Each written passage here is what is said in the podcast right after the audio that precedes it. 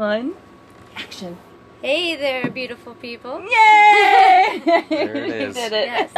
Everybody's stealing on me now. Yeah. I know. Everybody loves it. That's why it's such a good little, Mhm. you know, welcoming. It's fantastic. Um, hi. So I am Colleen, Michael? and we have a special guest, Katie. and this is Little of This, Little of That podcast.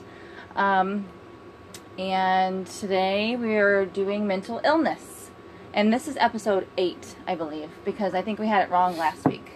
Or, and the week before. Yeah, week la- before. that that was um, not right. Mhm. So we are on mental illness this week, and uh, we have our special guest Katie Matrasoto. And tell us why you're our special guest today. So, I am a registered nurse. I work for SSM Health, and I work um, on the behavioral health unit. That's the correct terminology now. Yes. But layman's terms, I work in the psych wards. Right. So, yeah. yeah. Cool. How long have you been doing it? Less than a year, actually. Okay. So I'm no expert. Um, I won't claim to be an expert. Oh, but I'm sure less than a year still gets you seeing Learned a some, lot. yeah. Of course, yes, yes. learning and seeing a lot of stuff. Yes. Yeah. Yeah, It's a absolutely. hefty floor to be on. Yeah, and I actually, I think it's four total. Float. I float. They call it float. oh, So we- okay, gotcha. um, yeah. So Very cool. What was See it what? about this this field that drew you towards it? Why why behavioral health or mental health? so I actually went through schooling and made it to right after the mental health unit, and then took time off and went back. And the first time, I was like, I am not doing that. Yeah.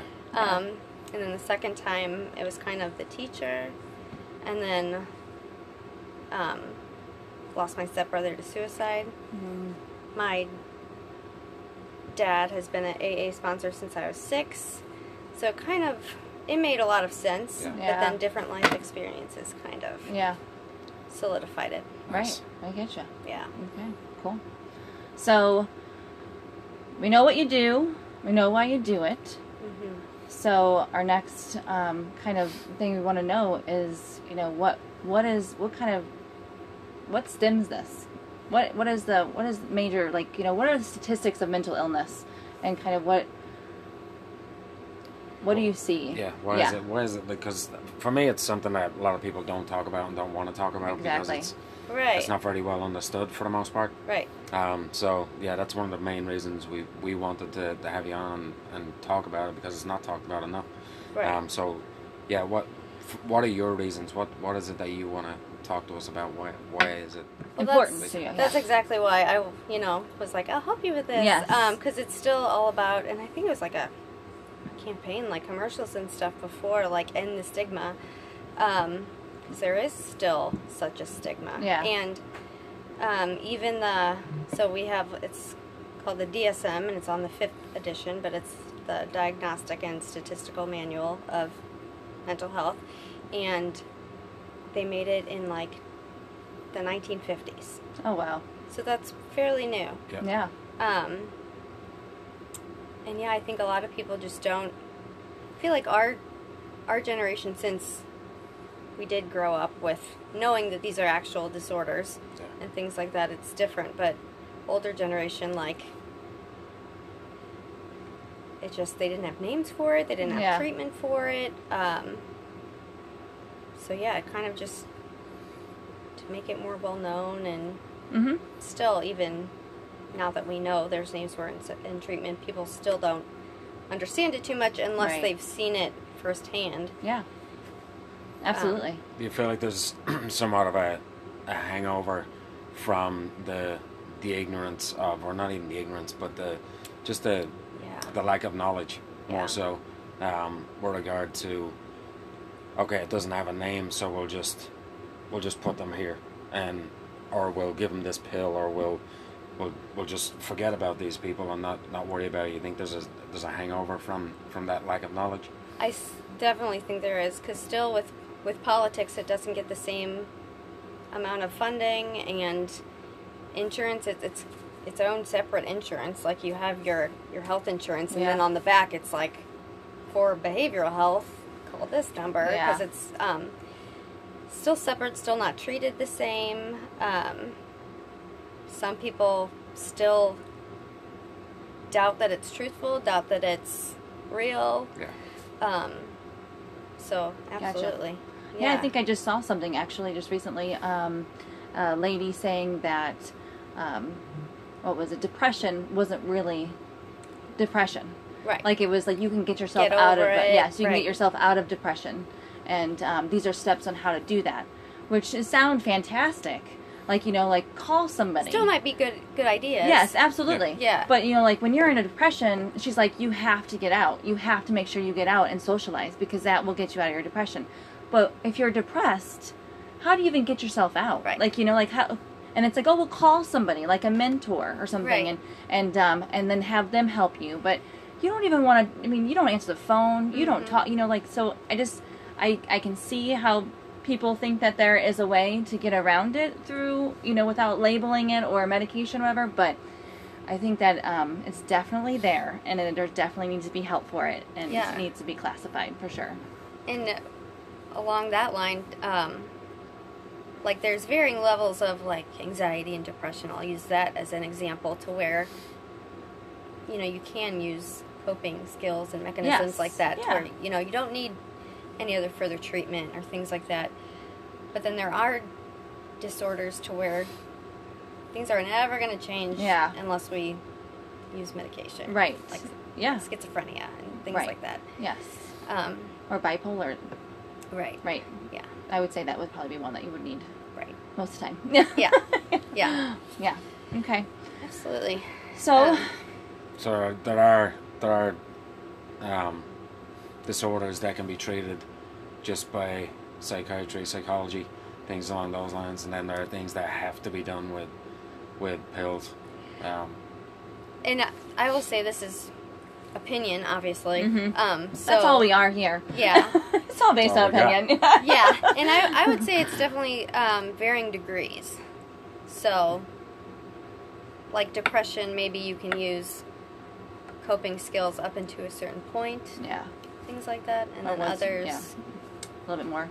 Or would you say like maybe you need to be hospitalized, maybe have clinical treatment, and then when you have a firm grasp on it, Right. well, firm grasp, you know, loosely, but you know, then you're able to use coping mechanisms like that as well. Right. Got it. Yeah. Mm-hmm. do you know of any statistics that show there that depression and anxiety are more prevalent now than they were 30, 40, 50 years ago? I don't. Um, As a- For me, I, I just I feel like point. that's something that's really prevalent now because of the just because of the, the lifestyles that we live. Everything is, especially here in the U.S. There's mhm. like you look at countries in Europe, they have a lot of a lot of time off. There's like Yeah. you have two weeks over the course of Christmas period, and then you have bank holidays, and you have weeks off here and weeks off there. You get Mhm. there's a lot of time off. There's a lot of yeah, work still has to get done, Mhm. but it's not the most important thing. And I feel like here, that that's almost the the main staple is like you have to work and do as many hours as you can Right. and get in like 80 hours of work a week is something to be proud of. So you can get the best job and the most money. Yeah. Yeah, Mhm. there's just a lot of pressure to It is. to have this social status. Like 80 hours a week of work is something to be proud of. Right. Whereas I look at it like that's just crazy. Yeah. Like, Right. what, why? Yeah.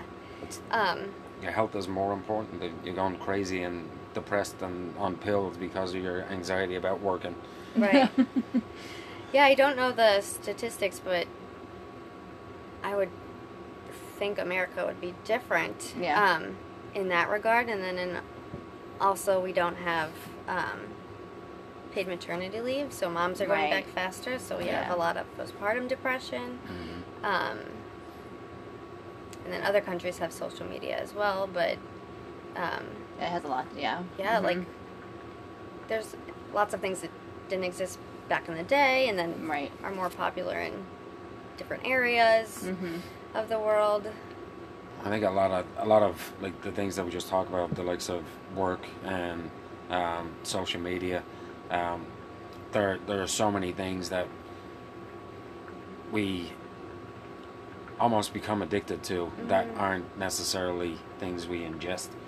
Um, Right, and I think that that's a, a major issue that people don't recognize either. It's right, we have these addictions to work and we have these addictions to social media Yeah. because we're almost we want to get away from what underlying issues we may have, hmm and that's that's something that I think is overlooked a lot as well. Yeah, Make sure. absolutely. Yeah, somebody's saying hi to you. Well, Making I don't sure. think we didn't say how I know you. Oh, Oh, yeah. yeah. so Um, pause for a second. Yes. How does Katie know me? Yeah. How do we know each other? I'm pretty sure Pattonville was the first yes. one. Yeah. It has to be. I mean, we grew up in the same neighborhood, Right. and I believe we're in the same parish as well. Yeah, but, St. Blaise and all that, right? but I went to St. Blaise Yes. up until eighth grade. Right. So So, and I played for St. Blaise of sports. I think Mhm. and PSR, and I think I just saw you out and about and all that kind of stuff as well. you know what? I think you were on my sister's sports teams. Was think, Yeah. Okay, Actually, I can't remember. Now that remember that. Yeah. Yeah. yeah. well, the name for sure. I mean, your Okay. maiden name for Yeah. sure. I know, I recognize it. And Yeah. then whenever we went to high school, and then you were on drill team and all that kind of stuff, and that was when um, I really got to know who you were, Right. and then um, mutual friends, Right. and then um, became friends through massage. Then Yes. Call me up, to get some massages, like Absolutely. you should. Highly recommended. Wish I knew what a massage from you was like. wow, that's terrible. You got plenty of that in, when I was learning, hmm so you got the most of it. It was three years ago, folks. Yeah, now- Three years ago. yeah. now she'll give you your rates. Yeah. and. Yeah. Okay, so yeah, Get thank you the for reminding that. Thank you for reminding us that Yeah. she's not just some Joe schmo off the street. Right? Right. Hey, hey, you know about mental illness? You Right. when I come and hang out? yeah, yeah. So thank you so much for coming and, and joining us. So Absolutely. yeah, um, uh, to kind of go off what we were talking about before you get into um, everything too. Mm-hmm. Um, do you think that a lot of people that you see um, are are kind of like it's um, triggered by almost the, the level of stress that we have here, and you know, kind of like what we we're going, going off like the 80 hours of work, or yeah, uh, eighty hours of work a week, and then like maybe um, the postpartum depression because we have to go back quicker to work and we don't get as much time off. And about the whole like you know go to school, get the money, work, work, work. Do you think that is a big trigger of what you see, or are these more are these different? I would say it is. Yeah, Yeah. Absolutely. gotcha. Um, because it's definitely not all genetic. A lot of it is life circumstances Yes. that led to the way people feel. Yeah, gotcha. Yeah. Especially when it comes to addiction. Uh, there was, uh, what's the gentleman's name? Eckhart Tolle says um, addiction starts with pain and ends with pain. And uh, he's talking about how we have these psychological issues that come about as kids, and that's where the pain begins. And it manifests later on down in life where we're, we try to to suppress that pain by way of alcohol, drugs, um, working 80 hours a week, social media, Right. sex, whatever it might be. We try to suppress that pain, um, and um, it's almost we build a cage around it to where we can't get to it. Right. Um, is that a lot of what you see? Do you, like, do you deal with a lot of addicts? Yeah. Well, actually, my my home unit is the substance use disorder Okay. unit. Um, I don't think I told you that. Sorry. yes. So blame But it. it's good. Yeah, Nice so it works out. Yeah. um, but yeah, and then I kind of feel like so much of it leads back to childhood, and then unfortunately, with the generation that I'm seeing in the hospitals, that we didn't know what mental illness was, so Right. you didn't get childhood treatment Right. because they were in the mentality of they'll Take get it like a over it, man they'll or get yes, over it, Suck it or um, Yeah. you know, you, you weren't going to send your your child to therapy because that didn't exist. Look exist. bad too. Um, right. Well, yeah, the Um, way you're perceived by frowned your upon, neighbors. Mhm. Sure. Absolutely, I see that. Mhm. Yeah, but um, so yeah, I I'll explain. So I do work. My unit is the substance use disorder unit, and then unfortunately, with we only are accepting certain insurance plans. Um, you can self pay, but it Can be expensive. can be expensive. um, so, yeah. mm-hmm best way to put it. Um, so, and I say unfortunately because I, I really wish we could. We would our unit would be full if we could take the uninsured. Yeah. Um, but as of right now, we can't. Maybe Gotcha. that'll change. Um, Yeah. Someday. So, as of right now, we're frequently only needing um, one nurse present on the unit because it's you know a certain nurse patient ratio. Gotcha. So if we have two nurses on the schedule, then I float to the other behavioral health units. Gotcha. Um, okay. Yeah, so I work at um, SSM St. Joseph St. Charles, which is also connected to the Wentzville Hospital, which is just a behavioral health hospital. Gotcha. So um, What is that ratio? um, we get, if we have seven patients, we get two nurses. Okay. Under seven is a nurse and a care partner or psych tech. And then I believe 11 or over is two nurses and a care partner or psych Gotcha. tech. So there'd be three of us there. And Okay. is everybody that comes in are they uh, voluntarily come in or are they okay? My unit is voluntary. gotcha. Yeah. Gotcha. Gotcha. Um, so my unit's voluntary. The other units I go to can be voluntary or involuntary. Gotcha. And would they come in as um, like give us an example of some people that you may see Um, without obviously naming names or anything like that? So on, we'll just get into it then. Um, so on on on my unit, um, I would say most commonly we see alcohol, um, and so it, it's 18 and up. yeah. Mm-hmm. Um, so we see alcohol, and then I would say second is um, opiates, which would be heroin, fentanyl, Mm-hmm. um, your pills, Yeah. um, and then meth, and then probably like benzodiazepines, which is like your Xanax, Klonopin, Gotcha. Ativan. Um, yeah, and there's our unit just opened on December 26th of last year, Okay. So it's fairly new. Relatively fairly new. yeah. Mhm. Um, I believe, like, there's most of the other places in the area um, take the uninsured. So Oh, there's different hospitals um, around here, Yeah. um, and so I don't know much. I don't know too much about them, but I do Yeah. know that they take um, the uninsured. Okay. So there's somewhere for them to go. Yes. Yeah. And then in SSM Health, we, on the other adult units, if you don't have insurance, you can go there. Okay. Absolutely. Gotcha. This is kind of different in.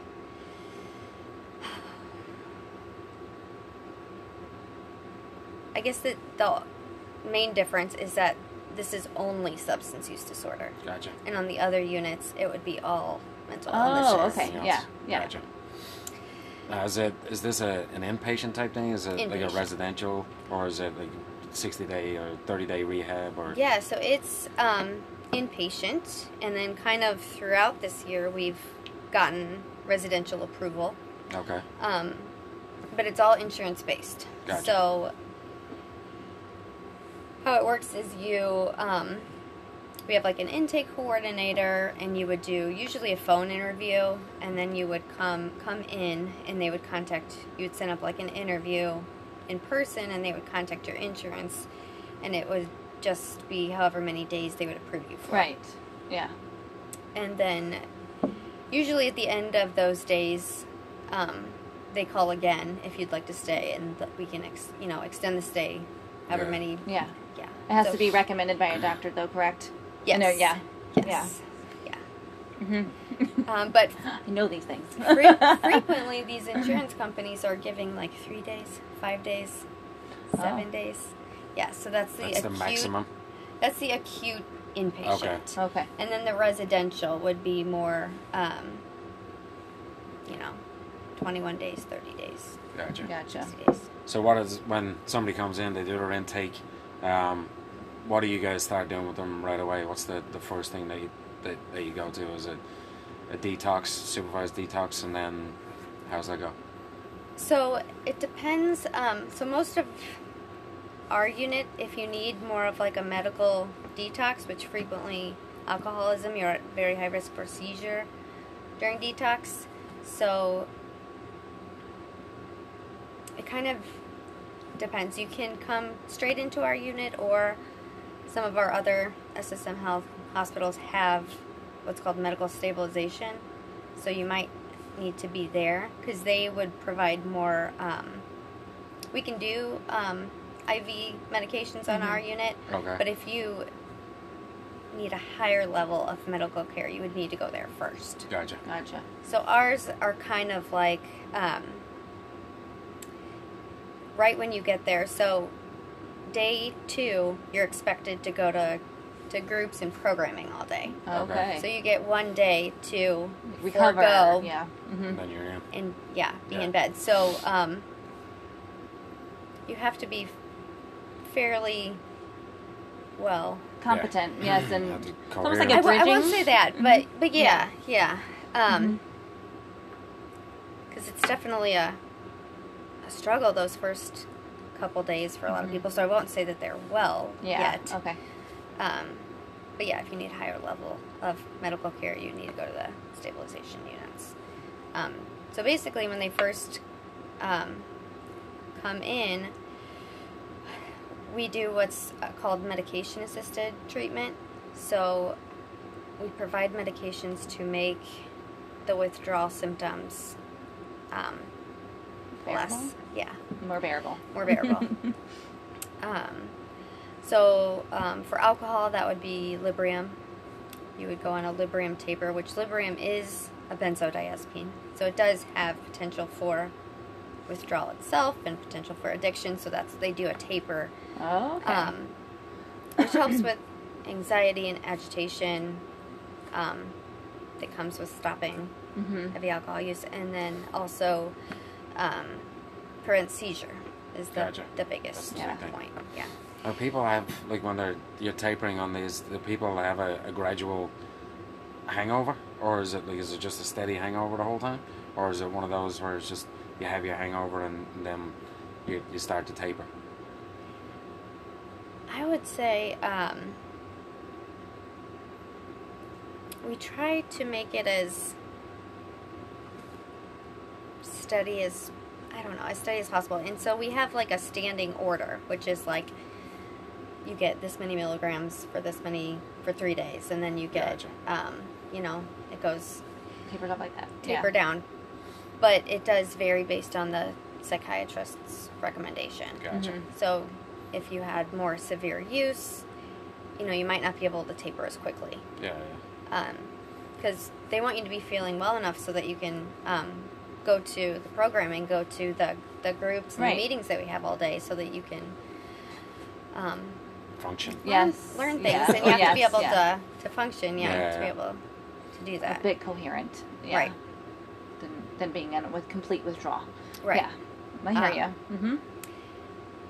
And then also, some people would be um, more at risk for seizure than others if they had had seizures in the past, Gotcha. um, Do you related see, to withdrawal. Do you see people that come in more than once or quite frequently? It doesn't. Like or to, do you? to my unit. Yeah. Like do you see Um, the recurrent? Like is the same patient? Relapsers. Yeah. Um, on the other units that I work at, like the other adult units, yes. Okay.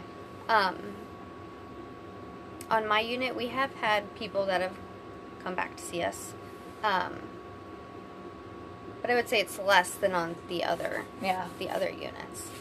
Um, Well, that's good. right, and I I don't want to say like I know why that is, but I would say that you get more since this is just substance use disorder. You get groups related to substance use disorder all day. yeah. versus if you're just in the standard um, behavioral health population, you're going to be with people that are um, there for various reasons. So the groups aren't as catered to. Yeah. What you really need. Right. As a substance abuse Right. user. Yeah, Yeah. okay. and then so, and like, we frequently refer people like like afterwards. You would go to they would set up aftercare, um, so that's like intensive outpatient treatment, or maybe you would go um, to a different residential facility, or you would, you know, have a sober living um, things set up Yeah. for you. Um, so I'd just say there's maybe a higher success rate, oh, Um, that's nice. Yeah. Um, hmm which that's just my thinking. I don't know. that Yes, they're- no, yeah, yeah. Well, Is there an age range? yeah. Mhm. Is there an age range that you kind of see? Is it like between 25 and 40 or 25 and 35 or is it just all across the board? all across the board. Really? Yeah. A little bit of everything. Yeah. And do you find people that are maybe younger are a little bit more combative versus the people that are older or vice versa or are people really that they're to No. get the help and that's it? Yeah, I would say maybe only one time were they a little adamant. Yeah. You know, maybe they weren't completely there for themselves Mm, at that point. yeah. So I think people Um, are at their tipping point and they're like, I need the help and they're, they're voluntarily, Yeah. voluntarily coming Yeah. in to make sure that change happens. Yes. Well, that's that's nice. Yeah. Yeah, I would say only only a couple times. Um, you know, one person was like, you know, in the beginning, I was just trying to get out of work. I, if I didn't show up to work that day, or if I showed up to work that day drunk, um, I would have lost my job. So I went to treatment. Oh, wow. yeah, I mean, Right. seriously. Awesome. Gotta So, do what you gotta do. Yeah. But then at the end, they were like, you know, This is what I needed. thank Yes. everything I Mhm. came to treatment. Yeah. Yes.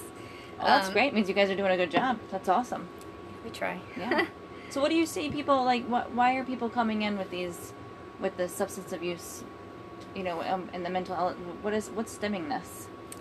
Um, I feel like majority of people, um, it's usually something that you could have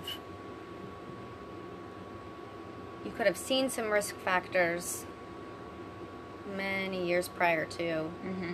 you know where they were when I saw them coming in. Yeah. Um, so whether that's childhood or young adulthood, um, I would say I would say frequently it's childhood or adolescence. Yeah. Um, and it, it could be years down the road, maybe things would change now that we are getting children help that they need. Yeah. Um, but people that experience childhood traumas, um,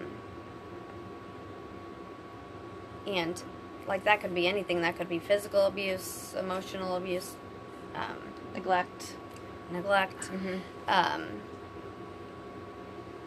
I would say I, I haven't seen any anybody that said they were like a ward of the state or in foster care as an adult yet, but on the adolescent behavioral health unit, I would say that's majority of the foster or, population. or yeah, yeah, in a group home as a ward of the state.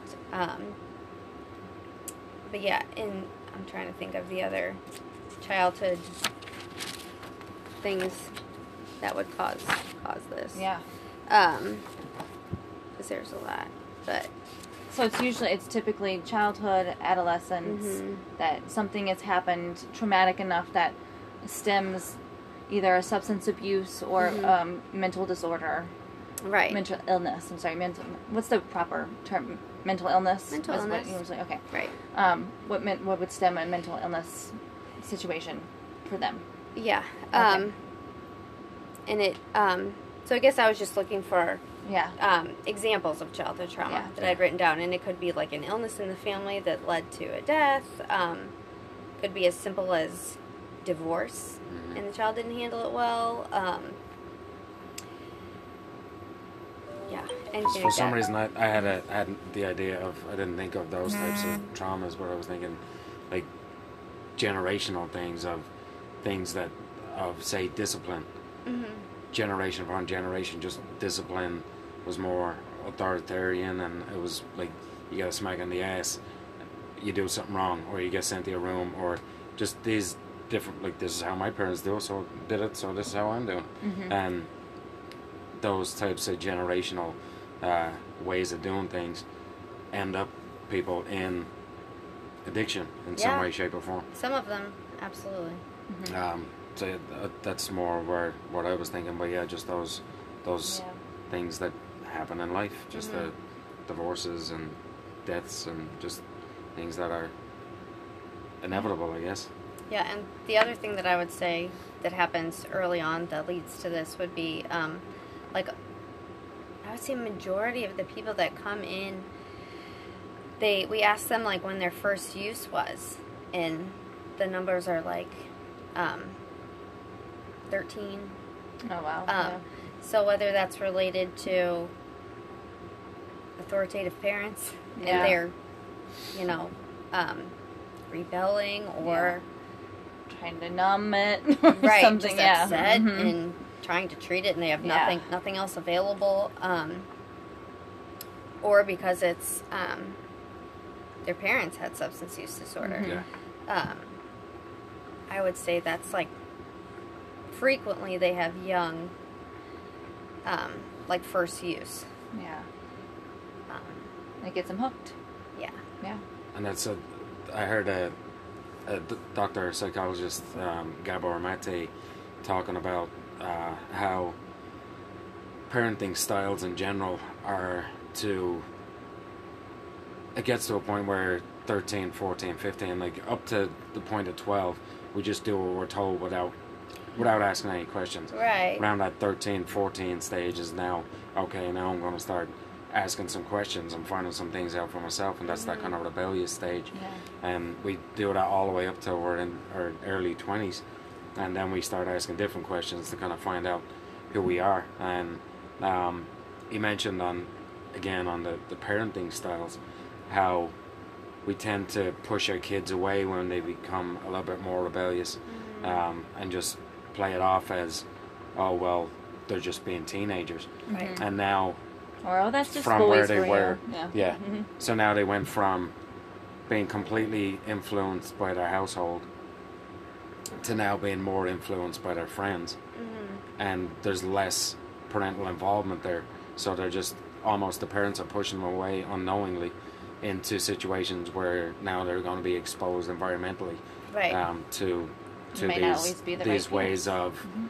of uh, of hiding the pain. sure.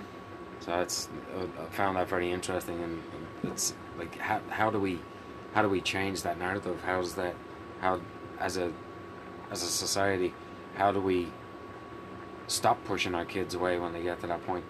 Because obviously alcohol's not going anywhere, drugs aren't going anywhere. They're always going to be there. So how do we have that positive influence so they don't end up? Um, how how can we put you out of a job? Yeah. Right. You know what I'm saying?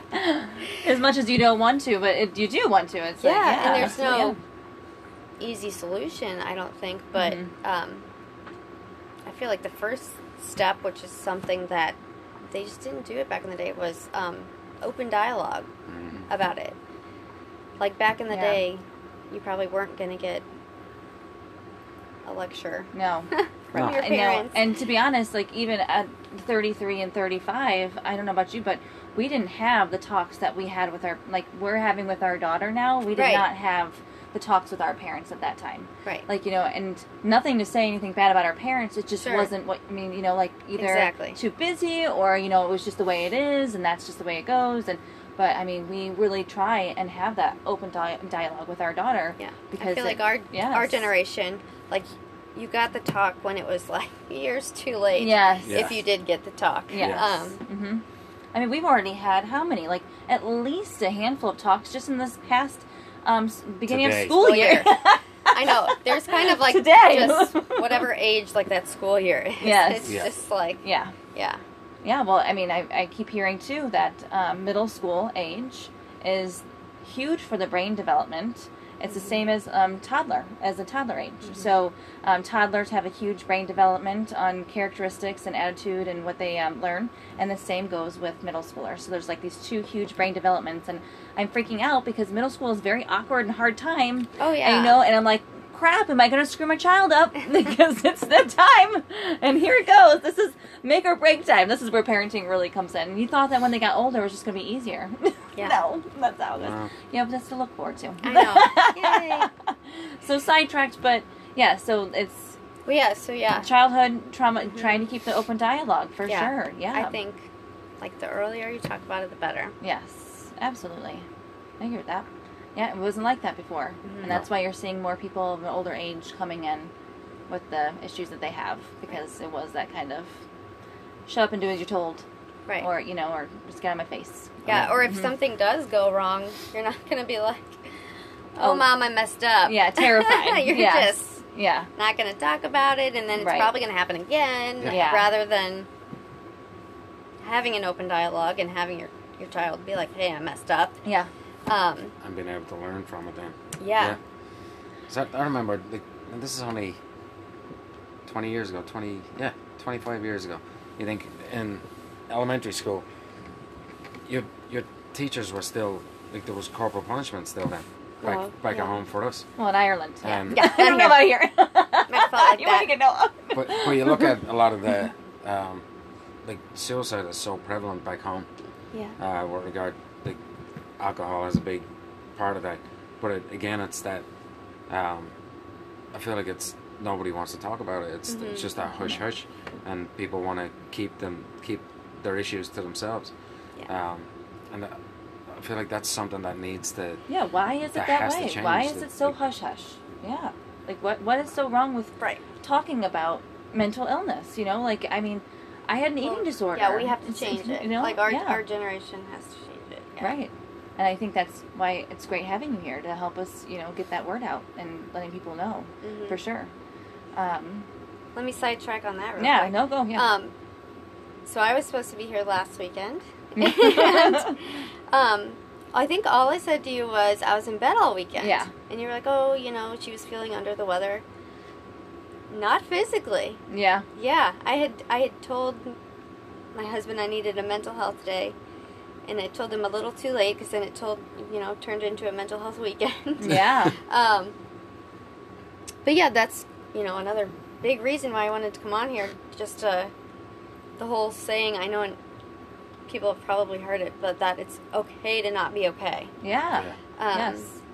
I'm sorry, I wasn't trying to hide that. I just, you had said that you were in bed. I totally assumed that you were under the weather, so that's my fault. You know, I am assuming Oh, no. Yes, assuming it makes an ass out of you and me. I get No. it. Yeah. I mean, that's what I mean. Most people would assume. Yeah. They wouldn't be like, oh, yeah. Oh, she's she's having a downward suffering from depression right now. Yeah. Yeah. Right. Right. Yeah. Um, well, thank you for being open and honest with us. Yes. Yeah. That's fantastic.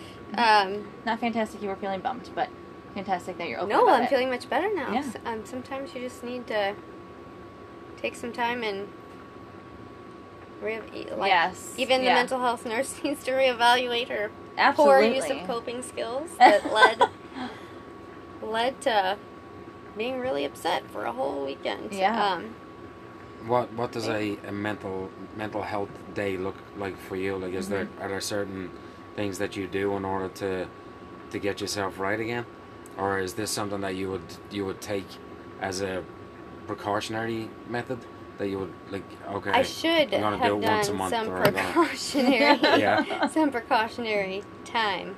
It was probably because I wasn't, you know, taking the time to just kind of rest and recover. right. Yeah. Um, so that's basically what I did was rest. Yeah. Um, and a lot of it is, you know, lack of sleep, but you know, why am I having poor sleep? Is it, you know, because I'm anxious Yeah. about, you know, certain things. And a lot of it for me is um,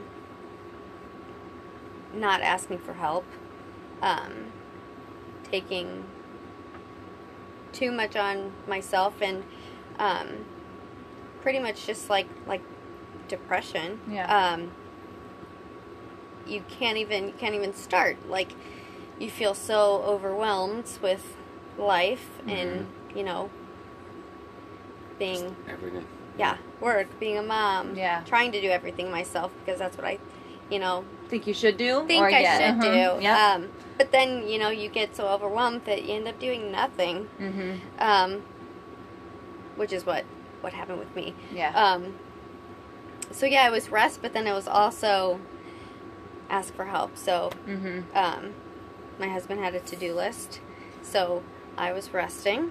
he was Nice. cross getting things done off my to do list that he, you know, we could have worked together, and this never would have happened. Um, you know, I could have shared the the wealth of yeah. the things that were making Mhm. me anxious. Um, so yeah, that's Yeah. that's basically what made made things better.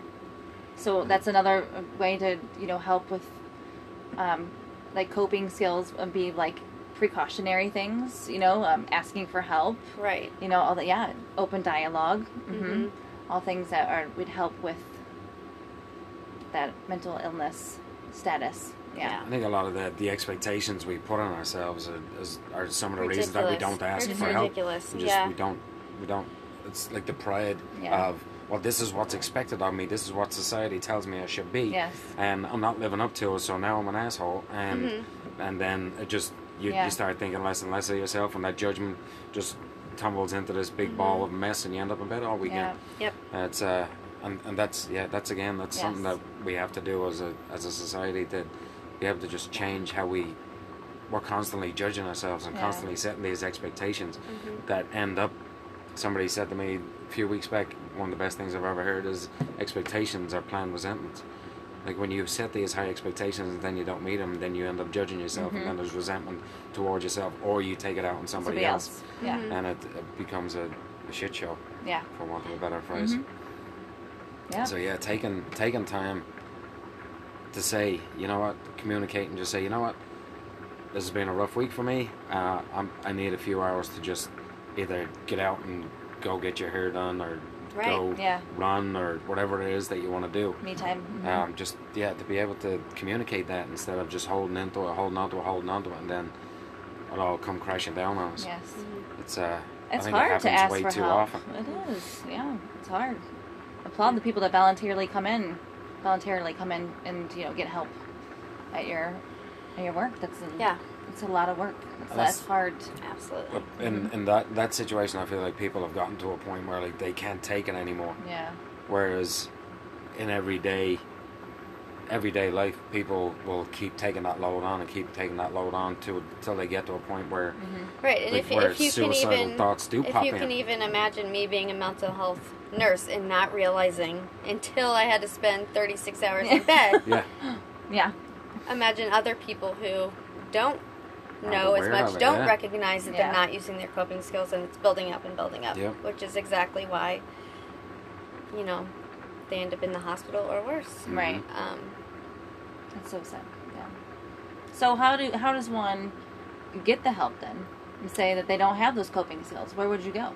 um, so, I think everybody should have a therapist. I agree. Oh my gosh. as much as you want your friend to be a therapist, they Yeah. mean, it's great to talk. I think it's Yeah. great to have a conversation with a friend, I but think a- sometimes you need specific. A third party that yes. is not Yes. involved has no ties is Right. really important. Right. Um, Agreed. hmm And they're specialized right. in the area. Right. They're an expert in the area. Know what they what you need. What you know what to look for. Yeah. Absolutely. Make sure it doesn't go any further. hmm hmm And um, you know whether you go twice a week or whether you go once a month or whether you go when something bad happens. Um, I think it's im- Yeah. important. Yeah. talk It's something that. I'm telling my daughter to do um, for the guidance counselor, even at school. Right. I'm like, you know, I understand because she asked me a question one day, and um, it was something I can't remember what it was about. It was something about friends or maybe school or something, and it was um, about how she was feeling. And so I came back with whatever I thought was appropriate to say. You know, like Sure. for what I was, thought would help, and um, which I believed in. I didn't just say something. And I could tell she just wasn't listening to me. She asked me the question, Mhm. yet didn't didn't listen to anything I was saying. And I could tell, and I was like, I have these same situations with my own mother. Sometimes it just needs to be somebody different. And I said that to her. I said, Look, sometimes you want to ask me a question because you think it's appropriate because I'm your mother and you think you should ask me. Um, it's okay if you don't want to talk to me. Right. It's fine. Which is something that my parents probably would have never said to me either. You know, like would and probably even not even know. You know, but I know that it's not gonna be me all the time. So go and talk to someone.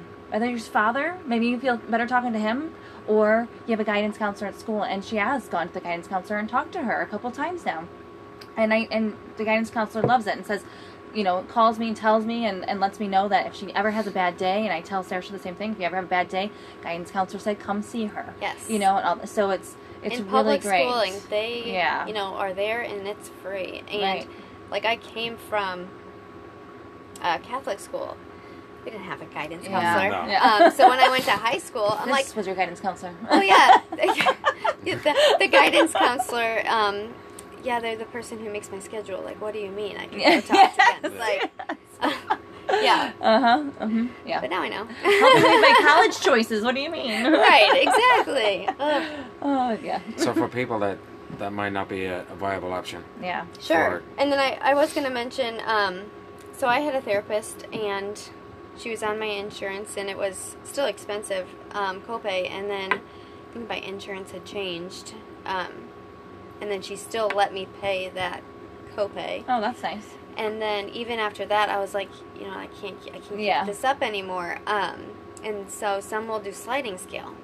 Oh. Um, so whether that be pay what you can or um, like she she basically told me, well, what what can you what can you pay or Yeah. what do you think is um, an acceptable amount? And so we agreed upon that and went forward well, from there. that's fantastic. Um, so there Yeah. are options. That's um, pretty cool. Yeah. As as far as Open that goes, dialogue. but, Keep the open um, dialogue with the uh, with therapist. Yeah, Let- yeah. let them know. Tell 'em what you Like, yes, need and may- I'm really maybe they stressed out about money. Can Maybe we they talk can work. it? maybe they can work with you. yes. Um, Not to say that will happen, but it could. You know, like you may be able to have a sliding scale with a therapist. Just, right. Um, open dialogue, Or yeah. if they can't, maybe they could recommend someone Yeah. that can. Um, You ever think there'll be a situation where you know with with law, there's a, a public defender. If you can't afford one, we'll provide one for you.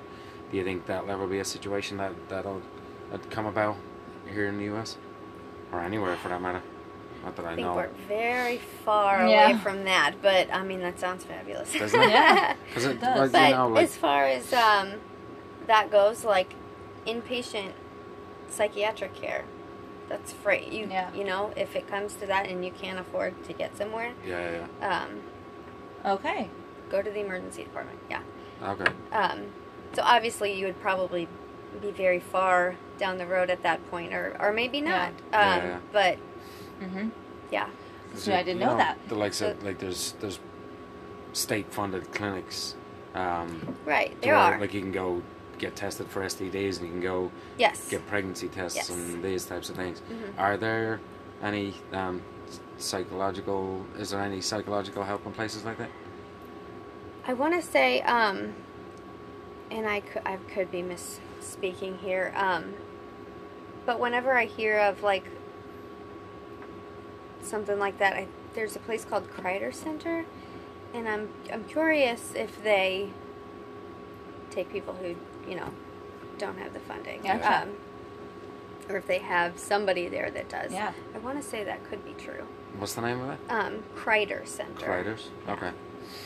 Um, Look that up. yeah. Yeah. And I'll go on here and comment probably on the stream. Oh, yeah. All of the all of the Oh, the ask places, your questions. Yeah. places to get help. Yeah. Um, Great. Mm-hmm. Yeah. I'm trying to think if there's any other thing that I know of that Yeah.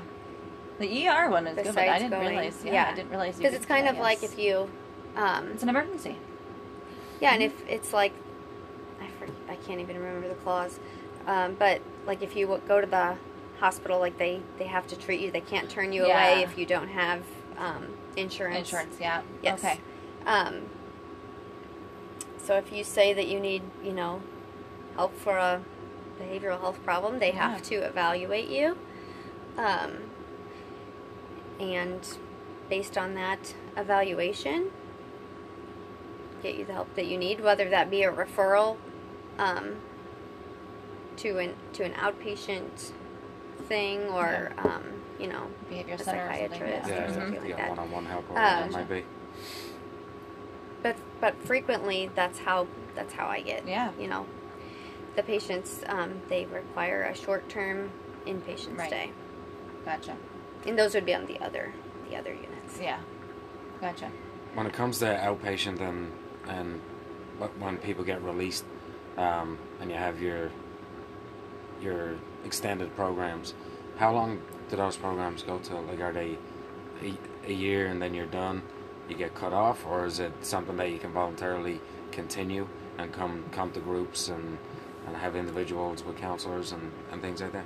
yeah I w- you know I'm not even I'm not positive on that one but um, my my guess is that we call it intensive outpatient therapy Okay. um, is more of a shorter term. Gotcha. And then kind of because intensive outpatient is like some of it's like work like eight hours a day, five days a week, um, Yeah. Or you know three hours a day, three days a week, or and Gotcha. so. Yeah, Um, but then eventually you would go to an hour once a week Yeah. with Kind of tapers off. yeah. Yeah. Yeah. Gotcha. Um, and then I, you know, it's more of like a, a group, and then eventually you would just, you know, get to what to what you need. Yeah. Yeah, Nice. individually. I feel like support groups are, are so important no matter what the, the issue is, but especially on the, the substance abuse side of things. Yes. But are there, um, like you, you have your various, you have um, all your NA AA, Smart Recovery, Refuge Recovery, you have all these different recovery programs for Right. substance abuse. Are there any programs out there for, for other mental he- health issues that wouldn't brought be up. considered Mhm. as intensive, like something like schizophrenia, something that would be like, all right, we're not going to have a group talk, we're not going to have a group based around that, but um, yeah. So I wrote therapy support groups. so Nice. yes, I wasn't even reading. support groups. Yeah, would be a great um, free resource, Mhm. and they have support groups. You know, basically for whatever, Whatever whatever under need. the sun, Mhm. there is a support group for it. Yeah. Nice. Um, so yeah, you basically just have to have to do your research. Google. Um, Google Yeah. it. free internet at the library. Yeah. Um, That's something I wouldn't have thought of. I wouldn't have thought there'd been would be support groups for for mental health issues. So that's for me. That, Yeah. Yeah. That's, that's progress, I would say. mhm, yes. Yeah, the fact that people are, are willing to go get the help and willing to, to talk about it. mhm. That's that's definitely a step in the right direction. Yes, it is. It's And- fantastic. Usually, support groups are. Usually, they're not anything fancy. Usually, it's somebody that has this mental illness and decides to start it. Yeah. Um, that's frequently the case. It was a, a problem shared is a problem Oh, had, right? Yeah. Okay. Um, Very nice. Yeah. I heard a I can't remember what the specific statistic was, but there was a there was something it was something in excess of fifty percent of the of men incarcerated in the US have mental health issues. If so if they were treated for that mental health issue, they they wouldn't have been in, incarcerated in the first place. Um, that sounds true. yeah, I, I can't remember what the specific number was, but I'm a, a bit of a skeptic when it comes to certain things like, like this. You think, okay, so 50% of those people were helped, then they wouldn't be in the privatized prison system. And those prison systems then wouldn't make money. So is Right. this is this a situation where Yeah. like we're not going to give these people help because We need the we. Yeah. the, these prison systems then won't get the money that they get, and yeah. Yeah. this circle of Right. conspiracy. Yeah. Almost. Yeah. Um, Mhm. I think, you know, bringing that full circle, um, I would say it could could go back to getting kids help. Yeah. Um, Mhm. 'Cause there are personality disorders that can, you know, lead to someone having like an urge to steal or to be Mhm. defiant. Yeah. Um, so yeah, maybe this all started as a child that could have been treated. yeah. Um, Mhm. Absolutely. And then also substance use disorder leads to could lead to crime. Yeah. Or or, you know, you have an altered state of of thinking um, that leads to things that would, would never happen if you weren't under the influence. Yeah. Um, Mhm. Yeah. Under the influence, you're obviously, Yeah. well, not obviously, but you're you're not on the right mind frame. You're mhm. you're all the power from your Your your decision making process right. is gone. Mhm. Yeah. So it's so how do we like is it is it parents is it schools who obviously parents have to start having these kind of conversations Yeah. with, with kids at an early age but um, is there enough education out there for parents with regard to um, to how to raise children so there isn't these issues down the line or is it is it school systems that start teaching children at, at a young age how to cope with like it, what what is it that we have to do in order to Sure. to drop these levels of Yeah, of so I, mental illness. I still think we're not, we're just not there yet. Yeah. Um, because if you were to say, "Oh, we're going to start talking to your middle schoolers about mental illness," and um, you know, some parents might still have a problem with that. Yeah. yeah. Um, It's just like just the based sex on the generation that they, you know, think it doesn't exist. yeah. Um, Yeah, because you still have to get permission slips to do the whole sex ed conversations, and that's you know um, we just teach them abstinence. You know, well, not all the kids are gonna go with abstinence. Right. Let's just make sure they know how to protect, and then it's good, that whole battle. So I'm sure it's the same thing with the uh, that's what I'm thinking. yeah, Yeah. Yeah. illness. So, so someday maybe we, we can get there. Yeah. Um, but the, the more people that we get on the same page. yes, yeah. yeah. All That's right. the hard teaching part. the youth. So we have about five minutes left. Do you have any final thoughts? Anything we didn't touch man. on that you really wanted to make sure that everybody knew that before um, before we have to close out, or do you feel pretty good? No, I'd say let me know if anyone has any any spe- any specific question Yeah. that I could maybe answer for them. Um, as far as suicide goes, we didn't really talk too much about suicide, but I would say the biggest takeaway from that would be to, to take any statement made seriously. Yeah. yeah. So if you have a friend or somebody that's making a joke or something, you need to let them know Yeah. um, like that's that's not something you joke about um, and you know try to inquire if Right. they, if they need help Yeah. um, absolutely. yeah Yeah, suicide is, is like cancer. It's we've all been affected by Mm-hmm. it in some way, shape, or form. Right Um, it's, yeah. it's it's just that it's very prevalent because again, I think, correct me if I'm wrong, but the majority of suicides are ma- young males, um, and again, it's that pride factor. It's the I, I'm too proud to t- to talk to people about it, uh, to go get help. Mm-hmm. right Um, so yeah, it's and I there's very very frequent and people will get upset that sometimes get sent to the hospital for an evaluation maybe Oh, yeah. even you know a 96 hour hold Mm-hmm. um, because they made a statement but It's better. I'm sure there's some sorry. statistics somewhere, but so many people, including my stepbrother, had made statements that we thought were not. Yeah. Serious. Yeah. Yeah. I think it was just talking, Mhm. kind of thing. Joking. Mm-hmm. Um, I hear yeah, you. absolutely. And then, um, real quick statement on the um, opiate epi- epidemic. Yeah. Yeah. Um, so right now there's um,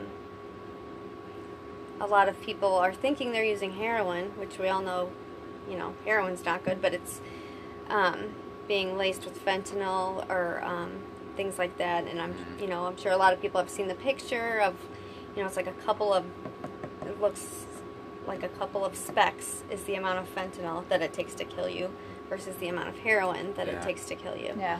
Um, so yeah, if you if you know anybody that's got got a problem, um, Reach out.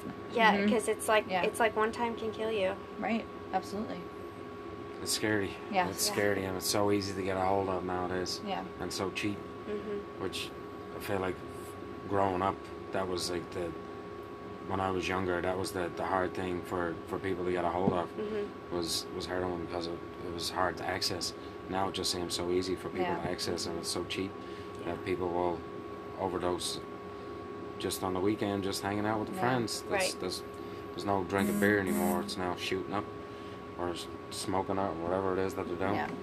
It's uh, yeah, it's it's scary how how easily accessible it is and and the how rampant it is. It's okay to, to get your friends help that need it as well. I think that's um, huge. So, because we have to wrap this up, and apologies, um, maybe we can do a second session even to go If even you further. want to, sure. Yes. yeah. so just to wrap this up, um, thank you again so much for Yeah, thanks for coming and talking me. with us. Appreciate Um, we really appreciate uh, yeah, everything that you brought. Um, you can always message us on lotlabpod at gmail.com. Leave a question t- or comment on the, the video or on our Anchor app. Leave a voice message. Um, thank you again. Thank you, Katie, so much. We Appreciate appreciate it, it. Katie. Thanks Yes. for having me. Thank you so much for joining us on Little of This, Little of That podcast, and we'll see you next week for Marriage. a decade of marriage. Marriage. Yay! Yes. All right. Thanks again, everybody. Talk to you soon. Bye.